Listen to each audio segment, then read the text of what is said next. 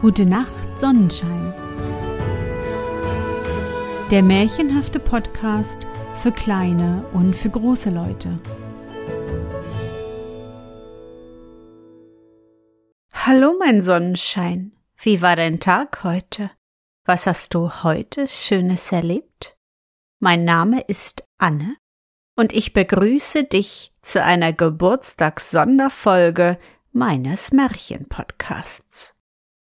Happy Birthday to you. Happy Birthday to you. Happy Birthday, lieber Märchenpodcast. Happy Birthday to you. Heute vor vier Jahren, so kurz nach sieben, ist das wirklich schon so lange her, ist die erste Podcast-Folge online gegangen. Und glaube mir, Sonnenschein, ich war damals ganz schön aufgeregt und hatte kalte Hände. Klappt das alles mit der Technik? Und die ganz große Frage war, hört mir überhaupt jemand zu? Doch ganz still und leise hat sich der Märchen-Podcast Folge für Folge zu einem festen Bestandteil in meinem und wahrscheinlich auch in deinem Leben entwickelt. Wenn es auch krankheitsbedingt ein paar Pausen gab, haben wir doch schon 191 Märchenfolgen zusammengehört. Du gehörst zu den über 245.000 Sonnenschein aus 152 Ländern, die mir regelmäßig oder unregelmäßig zuhören. Vielen, vielen Dank, mein Sonnenschein. Vielleicht habe ich dich, mein Sonnenschein, ja schon per E-Mail, bei Facebook, Instagram, YouTube oder sogar im Livestream getroffen. Vielleicht unterstützt du mich bei Steady, hast mir einen digitalen Kaffee spendiert oder dir ein Zauberbuch gesichert. Sei dir sicher, du hast mir jedes Mal den schönsten Moment meines Tages geschenkt. Doch nun, du kennst es schon, genug gequasselt, das nächste Abenteuer wartet schon auf uns. Bist du bereit? Dann kuschle dich fest in deine Bettdecke, nimm dein Lieblingskuscheltier in den Arm und wenn du magst, schließe die Augen und folge mir ins Märchenland. Die Wunderbrille In einer schönen Stadt im Morgenland lebte einst eine alte Frau, die hieß Marianna. Die Leute aber nannten sie die Brillenmutter, weil sie eine große Brille trug mit zwei dicken runden Gläsern in einer derben Holzeinfassung.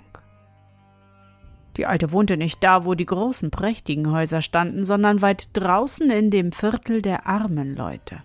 Dort war ihr Häuschen eines der unscheinbarsten und kleinsten. Es war für die Alte und ihre schöne Enkelin Fatmene, die bei der Großmutter wohnte, gerade groß genug. Ihr müsst aber nun nicht glauben, dass Marianna, weil sie so arm war, unzufrieden oder missmutig gewesen wäre. Ganz im Gegenteil. Einen zufriedeneren Menschen konnte man nicht leicht finden, und wunderbar war, dass sie alles, was sie hatte, immer schön und gut fand.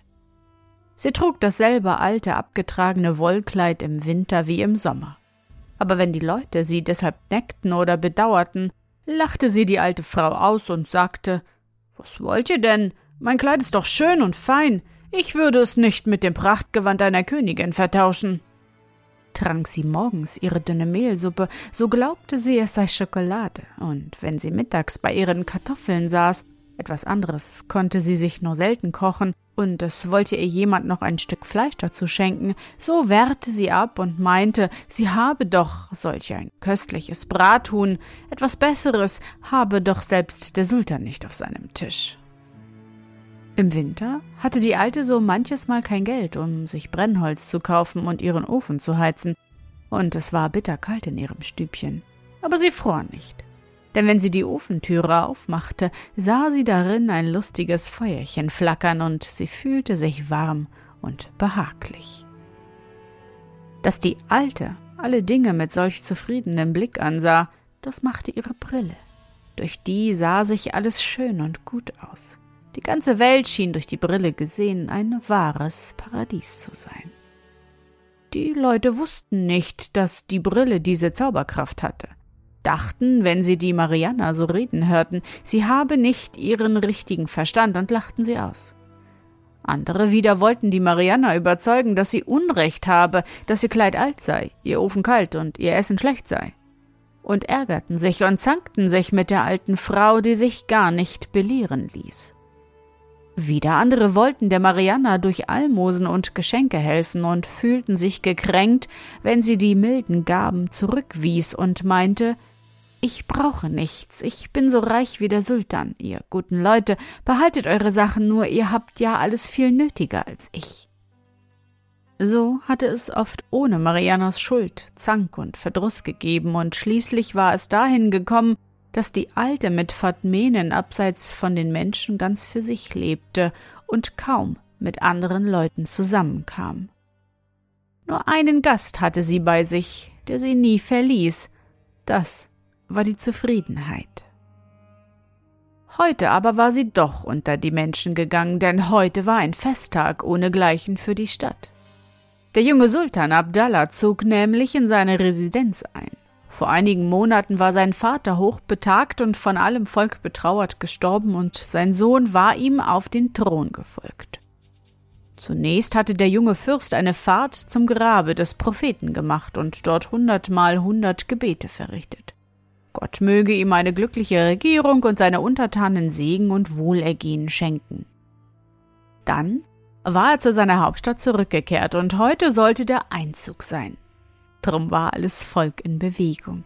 Alle Fenster, Balkone und Dächer waren dicht besetzt. Wer da keinen Platz gefunden hatte, der stand auf der breiten Hauptstraße, durch die der Herrscher zu seinem Palast reiten sollte. Dicht gedrängt stand die Menge zu beiden Seiten der Straße. Unter den Leuten in der vordersten Reihe war auch Marianna mit ihrer schönen Enkelin und freute sich, den Sultan bald sehen zu können.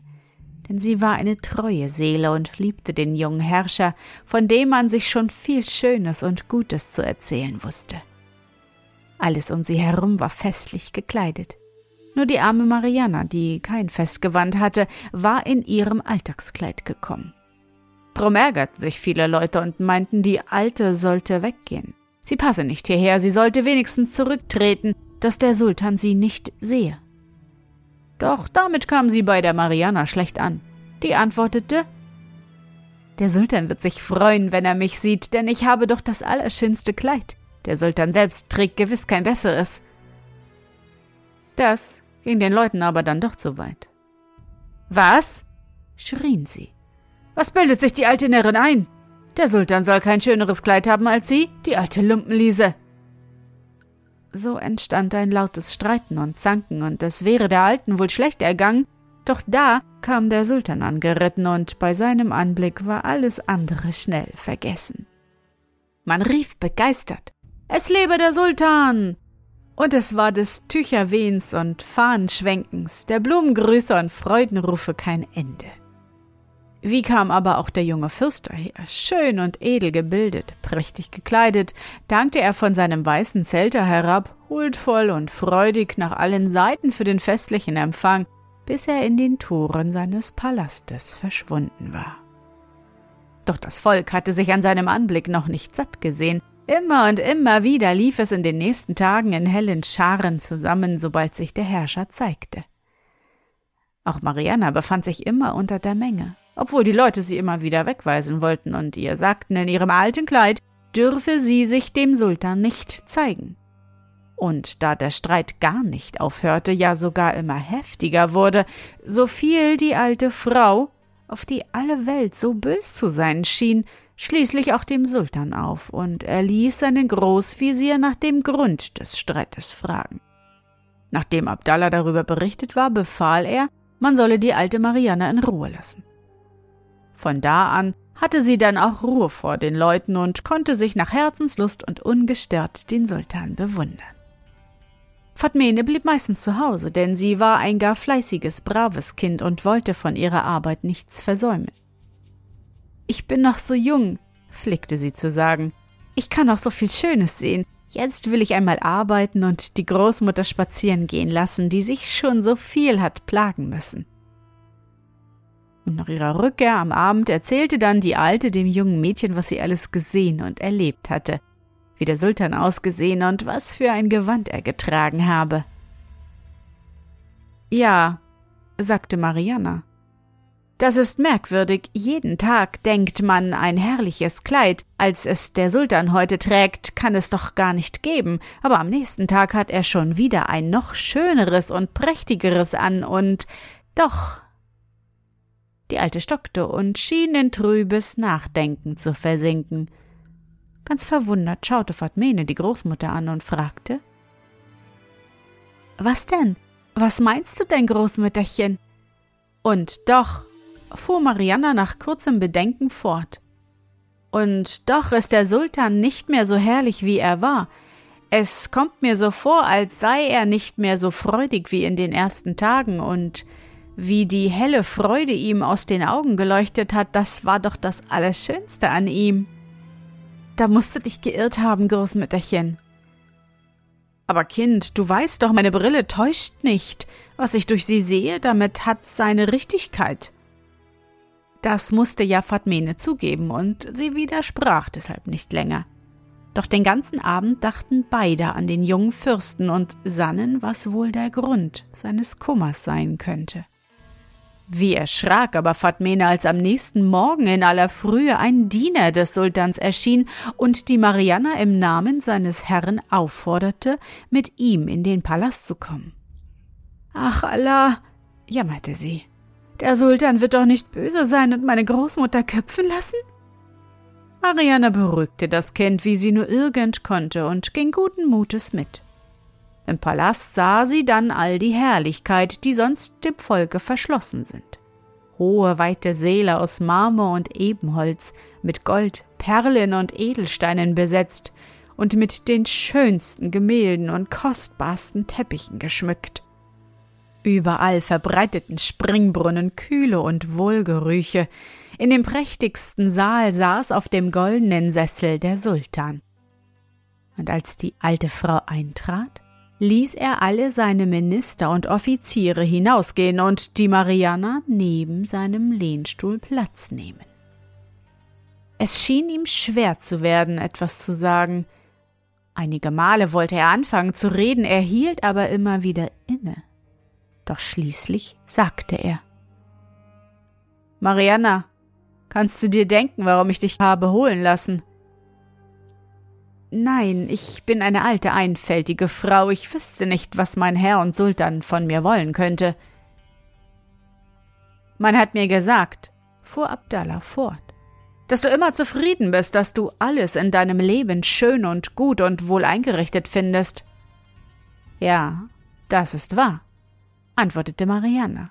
Ich bin ganz zufrieden, aber wäre es nicht die größte Sünde, wenn ich es nicht wäre. Du bist doch aber ganz arm, Mariana, hast keinen Palast und keine kostbaren Möbel und schöne Gärten, keine Diener, keine edlen Pferde, kein gutes Essen und das ist nicht wahr. Fiel ihm Mariana ins Wort. Gutes Essen habe ich auch, vielleicht besseres als du. Heute Morgen habe ich eine Schokolade getrunken, etwas so Gutes hast du wahrscheinlich noch nie gehabt. Darüber brauchst du gar nicht zu lachen, fuhr sie etwas ärgerlich fort, da der Sultan lächelte.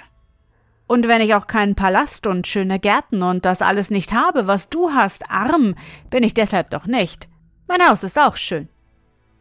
Darauf fing sie an, dem Sultan zu erzählen, wie hübsch es bei ihr sei, und wenn auch klein, so doch wohlig und behaglich. Besser, sagte sie zum Schluss, kann es überhaupt kein Mensch haben außer dir, hoher Herr. Ja, siehst du, Mariana, ich habe doch nun alles Schöne, was es auf der Welt geben kann. Wenn ich morgens erwache, reicht mir ein Diener köstlichen Mokka, eine Sklavin singt zur Laute leise Lieder, eine andere fächelt mir Kühlung zu.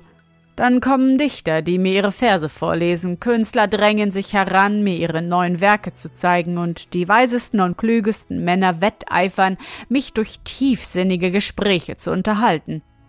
Ehe ich einen Wunsch ausgesprochen habe, ja ehe ich ihn noch geahnt habe, ist er schon erfüllt, und doch bin ich nicht glücklich und zufrieden. Was ich höre und sehe, scheint mir fad und langweilig. Nichts macht mir recht Freude, und die Tage werden mir so lang, dass ich schon am Morgen wünsche, wenn es doch erst Abend und Zeit zum Schlafen gehen wäre. Der Sultan hielt inne, als ob er auf ein Wort der alten Frau wartete, aber die sah nachdenklich vor sich hin und sagte nichts. Deshalb, Mariana, fuhr darum der Sultan fort, habe ich dich rufen lassen. Mein Großvisier hat mir erzählt, du seiest immer froh. Nun sollst du mir sagen, wie das kommt. Wenn du mir das Geheimnis verrätst, wie du das anstellst, will ich dich königlich belohnen. Marianna nahm ihre Brille ab und sagte Versuche es einmal mit dieser Brille her, dann wird es vielleicht besser. Aber du musst sie jeden Morgen und jeden Abend eine halbe Stunde lang selber putzen, sonst wird sie trübe. Morgen lass dich in aller Frühe am besten beim Sonnenaufgang wecken und dann mache die erste Probe. Mit diesen Worten gab die alte Frau dem Sultan ihre Brille und ging weg. Von Dank und Belohnung wollte sie nichts wissen. Abdallah war voller Begier, die Brille zu erproben und konnte es deshalb kaum erwarten, bis der Abend kam. Dann legte er sich zeitig schlafen und befahl seinen Dienern, ihn am nächsten Morgen beim Sonnenaufgang zu wecken. Das geschah dann auch, und als die Schar der Diener in das Schlafgemach trat, um nach des Sultans Befehlen zu fragen, da wären die Leute vor Staunen fast auf den Röcken gefallen, denn es war etwas ganz Unerhörtes, noch nie Dagewesenes geschehen. Der Sultan war ganz allein und ohne Hilfe aus dem Bett gesprungen, und jetzt hieß er alle Diener hinausgehen, denn er wolle sich allein ankleiden. Kaum waren die Leute draußen, so setzte er sich im Hemd, so wie er war, hin, nahm ein seidenes Tuch und putzte damit ganz gewissenhaft eine halbe Stunde lang die Brille, dass ihm von der ungewohnten Arbeit der Schweiß die Stirn hinunterlief. Darauf kleidete er sich flugs an und dann ging er mit dieser Brille auf der Nase in den Garten. Der Sultan wusste nicht, wie ihm geschah. Die Welt schien ihm verwandelt und er selbst glaubte ein anderer geworden zu sein. Es war ihm so wohl und freudig zumute, wie ihm lange, ja überhaupt noch nie gewesen war.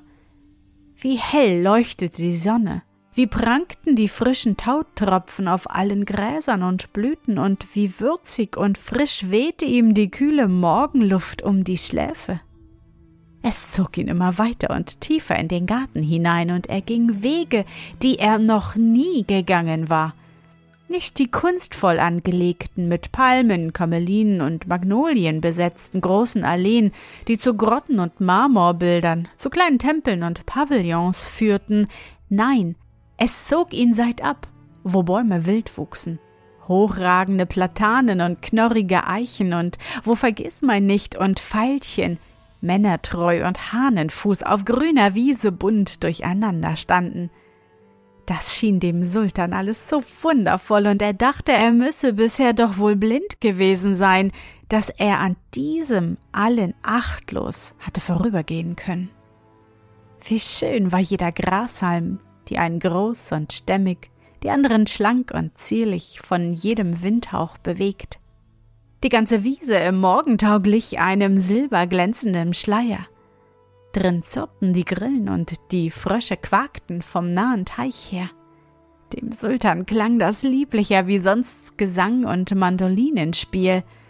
Manches Blümchen nahm er auf, hier ein weißes, ein blaues, dort ein rotes oder gelbes, Voll andächtigem Staunen sah er, wie reich der liebe Gott auch das Kleinste mit Schönheit und Anmut umgeben hat, zur Freude derer, die offenen Auges und freien Sinnes durch seine herrliche Welt gehen.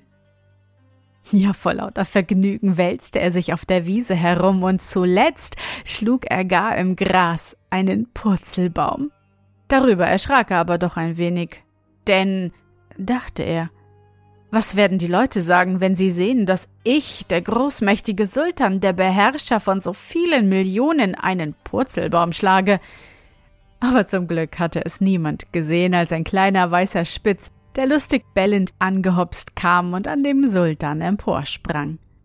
Der hätte sonst das kleine Tier nicht beachtet, aber jetzt, in seiner frohen Laune, ließ er sich die Gesellschaft des lustigen Tierchens gern gefallen. Der Hund hüpfte voraus und der Sultan immer mit über Felder und Wiesen. Wie lange? Das wusste keiner von beiden. Allmählich wurde jedoch Abdallah gar seltsam und etwas unbehaglich zumute. Er hatte im Magen ein Gefühl, das er nicht kannte, das ihn aber quälte.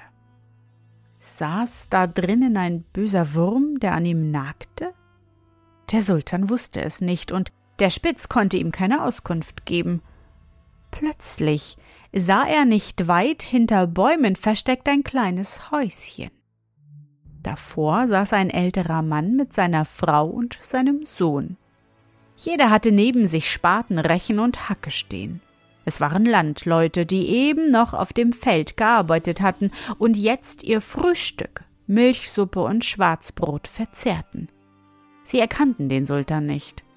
Als er sie aber recht freundlich fragte, ob er nicht mitessen dürfe, luden sie ihn herzlich ein.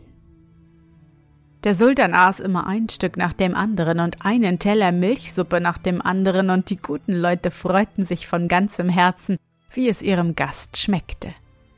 Der konnte das Essen gar nicht genug loben und beteuerte immer wieder, so gut habe es ihm in seinem ganzen Leben noch nicht geschmeckt. Dass das Schwarzbrot mit Milchsuppe gewesen sei, wollte er durchaus nicht glauben und meinte, er müsse etwas ganz Besonderes Feines gegessen haben. Ach nein, Herr, sagte der alte Mann. Ihr habt wohl nur tüchtigen Hunger gehabt, deshalb hat es euch so gut geschmeckt. Doch Abdallah meinte, Hunger kenne ich nicht, den habe ich noch nie und ganz gewiss auch jetzt nicht gehabt. Und er bat die Leute, bald wiederkommen zu dürfen. Das sagten sie ihm gerne zu, nahmen aber den Ring, den der Fremde ihnen schenken wollte, nicht an. Denn, meinten sie, wir haben euch nicht für Lohn aufgenommen, sondern um Gottes und euren frohen und guten Augen willen. Lebt wohl, Herr, und kommt bald wieder. Der Sultan ging herzlich dankend mit dem Spitz, der sich auch an Milchsuppe hatte stärken dürfen, den Weg zu seinem Palast zurück. Dort fand er alle in großer Aufregung, denn man hatte schon gefürchtet, es möge ihm ein Unglück zugestoßen sein aber sie beruhigten sich schnell, als sie den Sultan sahen und wunderten sich nur über seine frohe Laune und seine große Brille. Und weil sie glaubten, ihrem Herrn alles nachtun zu müssen, zeigten sie auch alle lustige Gesichter und setzten sich Brillen auf ihre Nasen. Das aber waren gewöhnliche Brillen, keine Zauberbrille, wie der Sultan eine hatte, die nützten nichts. Nur die Brillenmacher hatten gute Tage, rieben sich vergnügt die Hände und lachten in sich hinein. So lebte denn Abdallah mehrere Wochen in großer Zufriedenheit, und wenn er einen Kummer hatte, so war es nur der, dass die alte Marianna gar keine Belohnung annehmen, auch nicht mehr in den Palast kommen wollte. Ich bin dort jetzt ganz überflüssig, meinte sie, und es gefällt mir zu Hause in meiner Ruhe am besten. Da geschah es eines Tages, dass der Sultan von dem großmächtigen Kalifen Beniro Babai Besuch bekam. Schon mit Abdallahs Vater war der Kalif befreundet gewesen und er kam jetzt, um den jungen Herrscher auf der Fahrt zum Grabe des Propheten zu begrüßen. Er brachte viele hundert Diener mit, einer immer kostbarer gekleidet als der andere. Alle saßen auf stattlichen Rossen oder schwerfälligen Kamelen, und es dauerte wohl eine halbe Stunde, bis der letzte in die Tore des Palastes eingezogen war. Dann wurde zu Ehren des hohen Gastes ein Fest gefeiert, zu dem alle Großen des Landes eingeladen waren.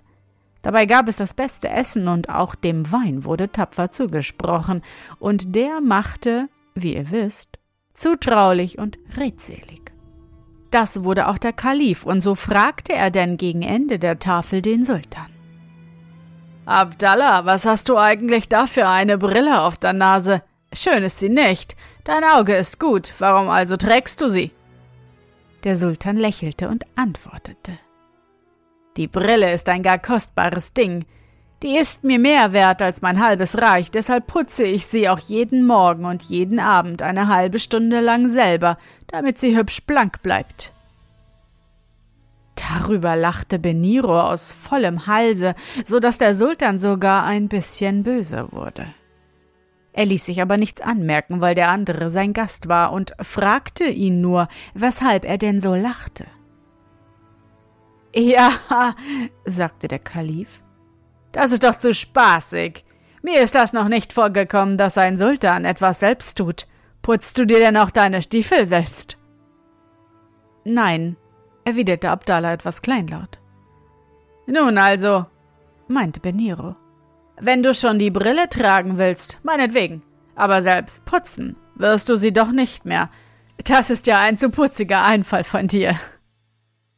Weil der Kalif gar so herzlich lachte, musste Abdallah schließlich mitlachen, und sie stießen miteinander an, waren wieder die besten Freunde und sprachen bald von etwas anderem.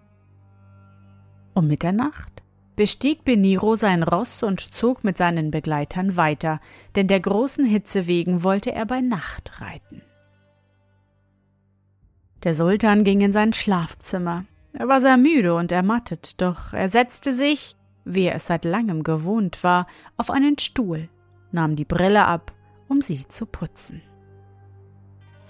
Aber plötzlich fielen ihm des Kalifen spöttische Worte ein, und dann war er so müde, Ach, heute, dachte der Sultan, kann mir einmal mein treuer Ibrahim helfen.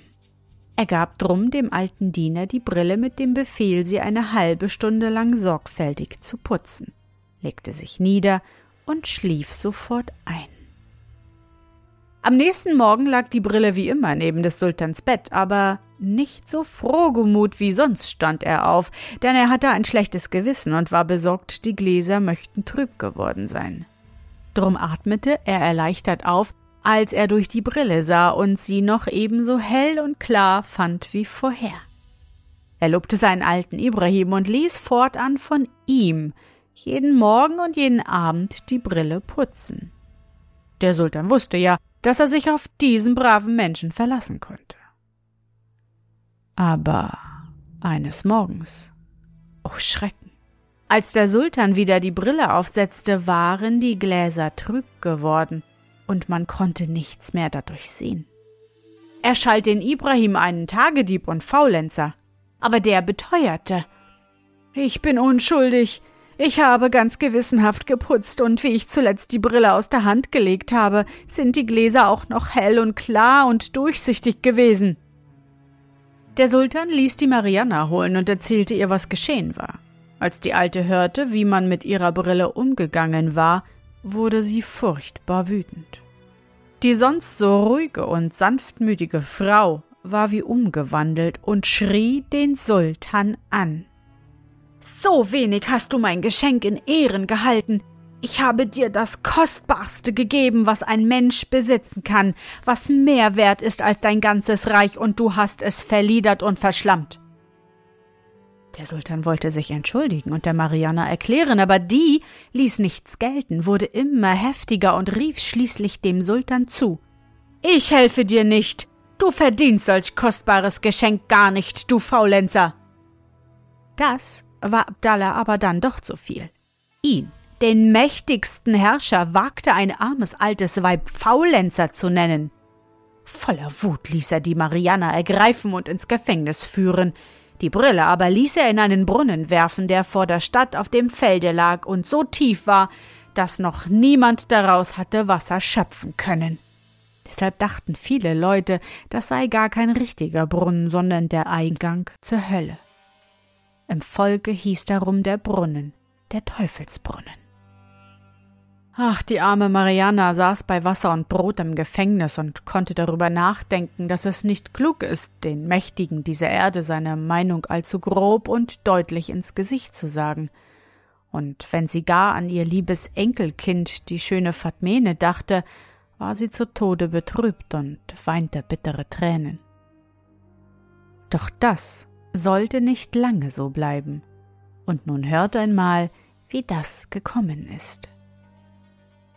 Zu jener Zeit zog durch das Morgenland ein Jüngling, der unter dem Volke Günther, der Geigenspieler, hieß. Er war von einer fernen Insel gekommen und sah auch ganz anders aus als die Menschen in des Sultans Reich. Er hatte helle blaue Augen, blonde Locken und ein Gesicht so rosig und zart wie Pfirsichblüte. Er spielte, wo er hinkam, auf der Geige, und wie er spielte. Es klang zuerst wie tiefes Sehnen, dann wie frohes Hoffen und zuletzt wie lauter Jubel und Freude. Es war kein Mensch, der ihm nicht folgte und nicht von dem Spiel bezaubert und wie umgewandelt war. Böse Menschen unterließen, was sie Hässliches gegeneinander im Schilde hatten, und halfen denen, die sie hatten schädigen wollen. Alter Hass verschwand bei dem Spiel aus den Herzen, eingefressener Groll aus den Seelen und bittere Feindschaft aus den Sinnen. Die Traurigen wurden lustig, die Bedrückten frohgemut, die Besorgten zuversichtlich und die Verzweifelten vertrauensvoll. Tiere und Pflanzen, ja selbst die leblose Natur schien empfänglich für des Jünglings Zauberweisen.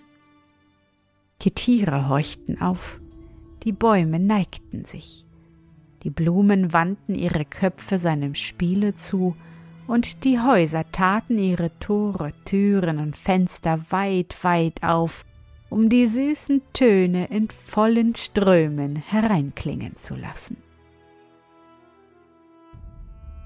Und an diesem Abend zog der Jüngling in die Hauptstadt ein. Da es schon dunkel war, wurde er nicht bemerkt, und das war ihm gerade recht. Denn er wollte zum Gefängnis gehen, um der alten Marianna zu helfen, von deren traurigem Geschick er gehört hatte. Er setzte sich nahe dem Gefängnis in das Dunkle eines Gemäuers und wartete ab, bis es Mitternacht geworden war und alle Menschen schliefen. Dann fing er zu spielen an zuerst leise, zitternd und zagend, dann immer voller, heller und froher. Marianna rieb sich den Schlaf aus den Augen und horchte. Sie wusste nicht, wie ihr war. Hatte sie geträumt? Oder hatte sie wirklich ihre Brille wieder? War die Welt wieder so schön wie früher? Lebte sie wieder mit Fatmenen in ihrem gemütlichen Stübchen und was war denn das? Da taten sich ja Tür und Fenster ihrer Kerkerstube auf, und es strömten jubelnde Töne herein, die das ganze Haus zu sprengen schienen. Die alte Frau hielt es nicht mehr drinnen, sie eilte fort dahin, wo die Töne sie zogen, und niemand hielt sie zurück, denn alle Wächter des Gefängnisses mit viel anderem Volk umstanden den wunderbaren Jüngling, der, vom Licht des Mondes umflossen, zauberisch und verklärt erschien wie ein Bote des Himmels. Als er die Marianna kommen sah, hörte er zu spielen auf und ließ die Leute in ihre Stuben zurückgehen. Die Alte aber führte er zu ihrem Haus und gebot ihr dort zu bleiben und sich nicht sehen zu lassen. Er selbst wollte nicht verweilen, denn meinte er, es gebe für ihn noch viel in dieser Nacht zu tun, und eilends ging er weiter zum Palast des Sultans. Abdallah lag in seinem seidenen Bett. Aber der Schlaf floh ihn, denn er dachte an das Unrecht, das er Mariana getan hatte, und er hätte gern mit manchen armen Tagelöhner getauscht, dem schwere Arbeit und ein gutes Gewissen tiefen Schlaf schenkten. Da tönte es von der Straße herauf wie leises Mahnen, das immer eindringlicher und vernehmlicher wurde. Der Sultan sprang aus dem Bett, er warf ein Gewand über, das Erstbeste, das ihm zur Hand war, und eilte allein und ungesehen aus dem Palast dem Gefängnis zu. Er wollte die Alte aus dem Kerker herausholen und sie in Ehren in ihr Heim zurückführen, doch er fand sie nicht. Von Angst gejagt, lief er deshalb zu ihrem Häuschen. Mariana erkannte ihn schon von weitem, das war mittlerweile hell geworden, aber sie wollte nicht, dass der Sultan sie fände hatte doch auch der schöne Geigenspieler ihr geraten, sich nicht sehen zu lassen. Drum hieß sie die Fatmene hinuntergehen und dem Sultan sagen, ihre Großmutter sei im Gefängnis gestorben. Das Kind tat, wie ihm geheißen wurde. Der Sultan brach darüber in Tränen und laute Klagen aus und nannte sich selbst den Mörder der alten Frau, denn vor Kummer über ihre Einkerkerung müsse sie gestorben sein. Der schönen Fatmene tat der Sultan leid, und sie hätte ihm gern die Wahrheit gesagt, aber sie durfte es nicht, und darum schwieg sie. Abdallah beklagte sie selber auch von Herzen, weil sie doch jetzt ganz verwaist sei, doch wolle er für des Mädchens Wohlergehen sorgen und noch heute hundert Kamele schicken, mit Gold, Perlen und Kostbarkeiten aller Art reich beladen. Fatmene aber wies alles zurück. Aber Abdallah ließ mit seinen Bitten nicht nach und beteuerte, ich lasse dich nicht allein, und wenn du kein Geschenk und sonst keine Hilfe von mir annimmst, dann will ich wenigstens in deiner Nähe bleiben, um dich gegen Diebe und böse Menschen beschützen zu können. So blieb der Sultan in dem Haus der alten Marianna und suchte Fatmene zu trösten, so gut er konnte. Die alte Großmutter aber hielt sich oben in einem kleinen Zimmerchen unter dem Dach und ließ sich nicht blicken. Der Sultan glaubte deshalb nach wie vor, die alte Frau sei im Gefängnis gestorben. Jeden Abend aber kam Fatmene zur Großmutter, erzählte ihr, was am Tag geschehen war und holte sich Rat bei der klugen alten Frau. Ja, das ging so eine geraume Zeit. Der Sultan, hilfreich, wo er nur konnte, holte der Fatmene Wasser aus dem Brunnen oder brachte ihr Holz aus dem nahen Wald und lernte, es mit dem Beil klein zu machen. Fatmene sang ihm zum Dank schöne Lieder vor oder erzählte von ihren Erlebnissen und dem Leben anderer Menschen. Dafür berichtete wieder der Sultan aus seiner Jugend und wie es am Hofe seines Vaters zugegangen sei und von anderen Fürsten und ihren Schicksalen.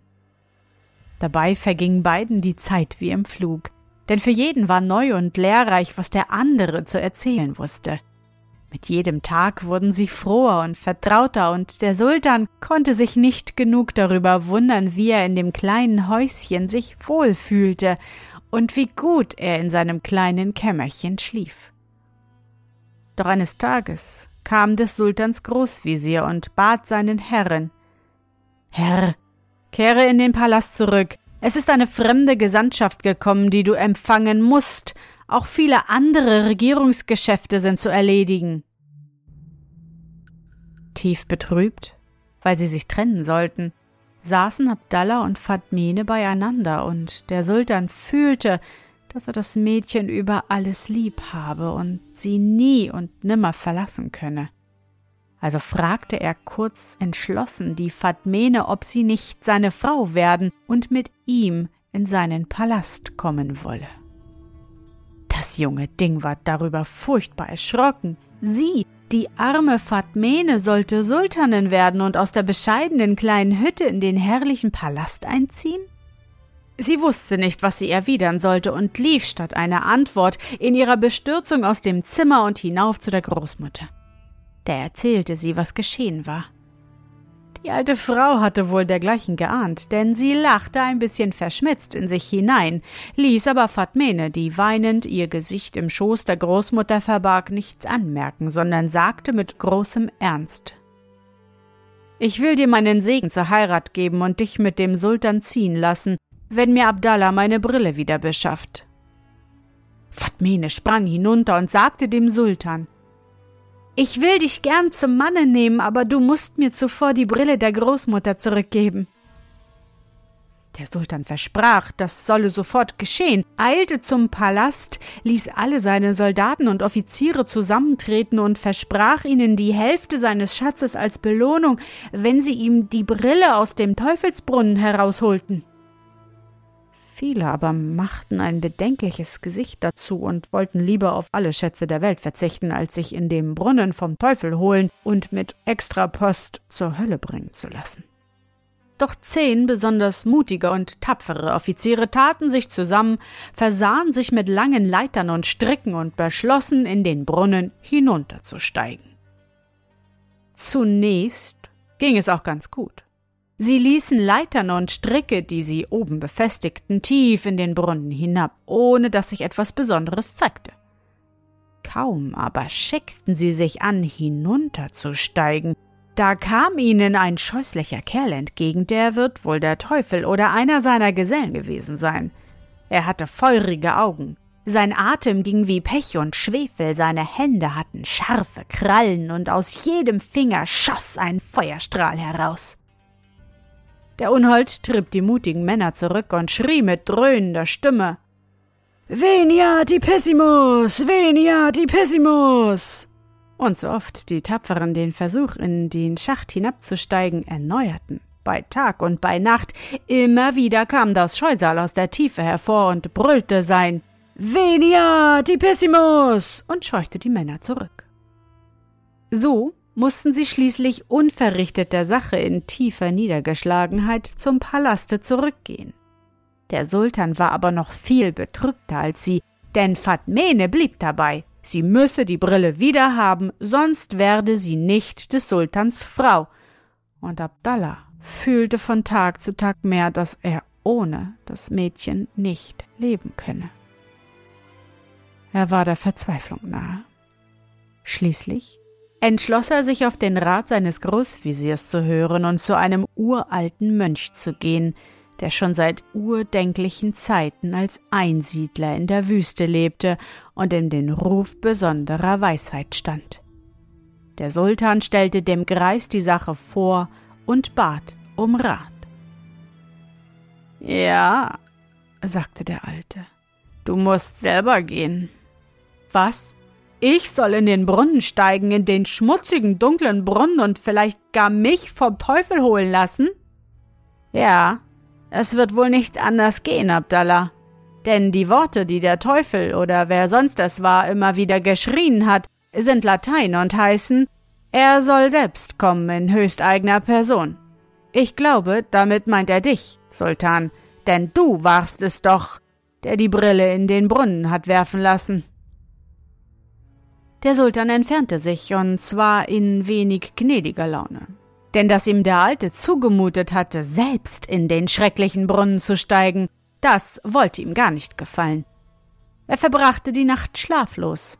Weil er aber keinen Ausweg sah und seine Sehnsucht nach Fatmenen immer größer wurde, so entschloss er sich am nächsten Morgen in den Brunnen zu steigen und nach der Brille zu suchen. Es regte sich auch wirklich nichts, als Abdallah in den Schacht hinabstieg. Das feurige Scheusal kam nicht zum Vorschein, und der alte Mönch schien recht gehabt zu haben. Der Sultan aber stieg immer tiefer und tiefer hinab. Die Männer, die oben Wache hielten, konnten ihn schon lange nicht mehr sehen. Und je tiefer es abwärts ging, desto dunkler und schauriger wurde es in dem unergründlichen Schacht, so dass dem Sultan ganz bang wurde aber er ließ nicht nach, denn was galt ihm das Leben, wenn er seine geliebte Fatmene nicht gewinnen konnte? Stunden und Stunden war der Sultan wohl schon hinabgestiegen. Er war immer verzagter geworden, auch seine Kräfte drohten ihn zu verlassen. Da hörte er von unten herauf undeutliche Geräusche wie Hämmern und Klopfen und Pochen und Schlagen. Je weiter er hinabstieg, desto größer wurde der Lärm, bis er sich zu einem betäubenden Getöse steigerte. Schließlich, es war plötzlich wieder ganz hell um ihn herum geworden, stand der Sultan vor einer Glastür, in der in goldenem Schriftzeichen Labor stand. Sie führte in einen hell erleuchteten, unermeßlichen, weiten Saal.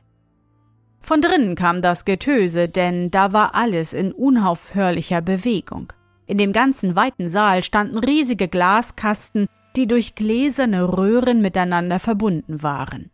In die Kasten wurde fortwährend Wasser gepumpt und nach oben in tausend verschiedenen Strahlen abgeleitet. Überall bei den sprühenden, schäumenden, brausenden Wassern arbeiteten geschäftig und possierlich winzige Zwerge, die wie kleine Gummimänner aussahen die Kerlchen wirklich aus Gummi waren, konnte der Sultan nicht erkennen. Und wie er eintrat, kam ihm ein rüstiger älterer Mann mit den Worten entgegen. Gut, dass du kommst, Abdallah. Eben ist deine Brille fertig geworden. Wir hatten schön zu tun, sie wieder blank zu machen. Vier Monate und drei Tage haben wir sie beständig mit Wasser spülen müssen, aber jetzt sind die Gläser wieder hell. Währenddessen brachte auch schon ein kleiner Gummizwerg die Brille und gab sie auf Geheiß seines Herrn dem Sultan. Abdallah wusste nicht, was er zu dem alles sagen sollte, doch Herr Labor, das war der Mann, der den Sultan empfangen hatte, meinte Zum Reden habe ich keine Zeit, denn meiner Werkstatt muss ununterbrochen gearbeitet werden, sonst haben die Quellen, Flüsse und Seen auf der Erde kein Wasser, denn das muss ich von hier unten hinaufschaffen ans Tageslicht. Übrigens musst auch du dich sputen, Sultan, denn deine Begleiter und Fatmene erwarten schon in Angst und Sorge deine Rückkehr. So blieb dem Sultan nur übrig, Herr Labor kurz zu danken und sodann den Rückweg anzutreten. In seiner überströmenden Freude verspürte er nichts mehr von Müdigkeit. Wie ein Eichhörnchen sprang er von Sprosse zu Sprosse empor, nicht selten auch übersprang er eine oder zwei. Der Abstieg war ihm unendlich lang und mühselig erschienen, der Aufstieg schien ihm Spielerei. Als er jetzt wieder das Tageslicht erblickte, kam es ihm so vor, als sei er in wenigen Minuten hinaufgestiegen. Seine Begleiter riefen ihm zu. Noch ein Sprung und der Sultan stand wieder auf der Erde. Aber wie sah er aus? Über und über mit Staub und Schmutz bedeckt. Doch er fragte nicht danach. Seine Leute wollten ihn zurückhalten, um ihm erst ein anderes Kleid zu bringen, aber er riss sich los und lief, wie er war, so schnell er konnte, zum Hause der Fatmene. Das Mädchen sah ihn daherkommen, wie er glückstrahlend und atemlos die Brille in der hoch erhobenen Hand schwenkte. Es rief die Großmutter. Da die Alte ihre Brille sah und die Freude, die aus des Kindes Augen strahlte, schwand aller Groll aus ihrem Herzen und sie lief mit Fatmenin dem Sultan entgegen. Abdallah, tief bewegt, als er Marianna wieder sah, sank auf die Knie nieder, dankte Gott und küsste beiden Frauen die Hände. Die alte Großmutter hob ihn freundlich lächelnd auf, legte die Hände des jungen Paares ineinander und segnete die beiden überglücklichen Menschen. Noch an demselben Tag wurde Hochzeit gefeiert, die Großmutter schenkte ihren Kindern die Brille. Sie meinte, sie selbst brauche sie nicht mehr, aber die Jungen sollten sie in Ehren halten. Die beiden versprachen das und haben ihr Wort bis an ihr Lebensende gehalten. Und die Brille ist nie wieder trüb geworden.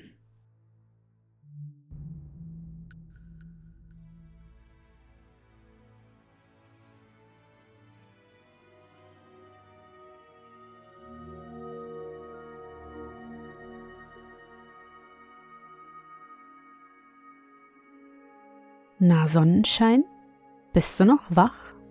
Das war das deutsche Märchen Die Wunderbrille, ausgedacht und aufgeschrieben von Ludwig Börne, veröffentlicht von Heinrich Seidel. Ich hoffe, dir hat unsere gemeinsame Reise heute gefallen. Für mich war es wieder wunderbar und ich danke dir, dass du mich begleitet hast. Und bevor du nun die Augen schließt und in dein Traumland reist, möchte ich mit dir nochmal an dein schönstes Erlebnis heute denken. Was war es? Vielleicht hast du heute, so wie der Sultan, einen Purzelbaum geschlagen. Oder du hast einem lieben Menschen eine kleine Freude gemacht. Versuche dich an dein schönstes Erlebnis heute zu erinnern. Und was war dein schönstes Erlebnis heute und wie fühlst du dich dabei? Suche dir auch heute wieder den schönsten Moment aus und präge ihn dir gut ein. Und wenn du magst, kannst du ihn auch malen oder im Zauberbuch aufschreiben. Und nun? Gute Nacht, Sonnenschein. Schlaf gut und träum was Schönes. Wir hören uns bald wieder.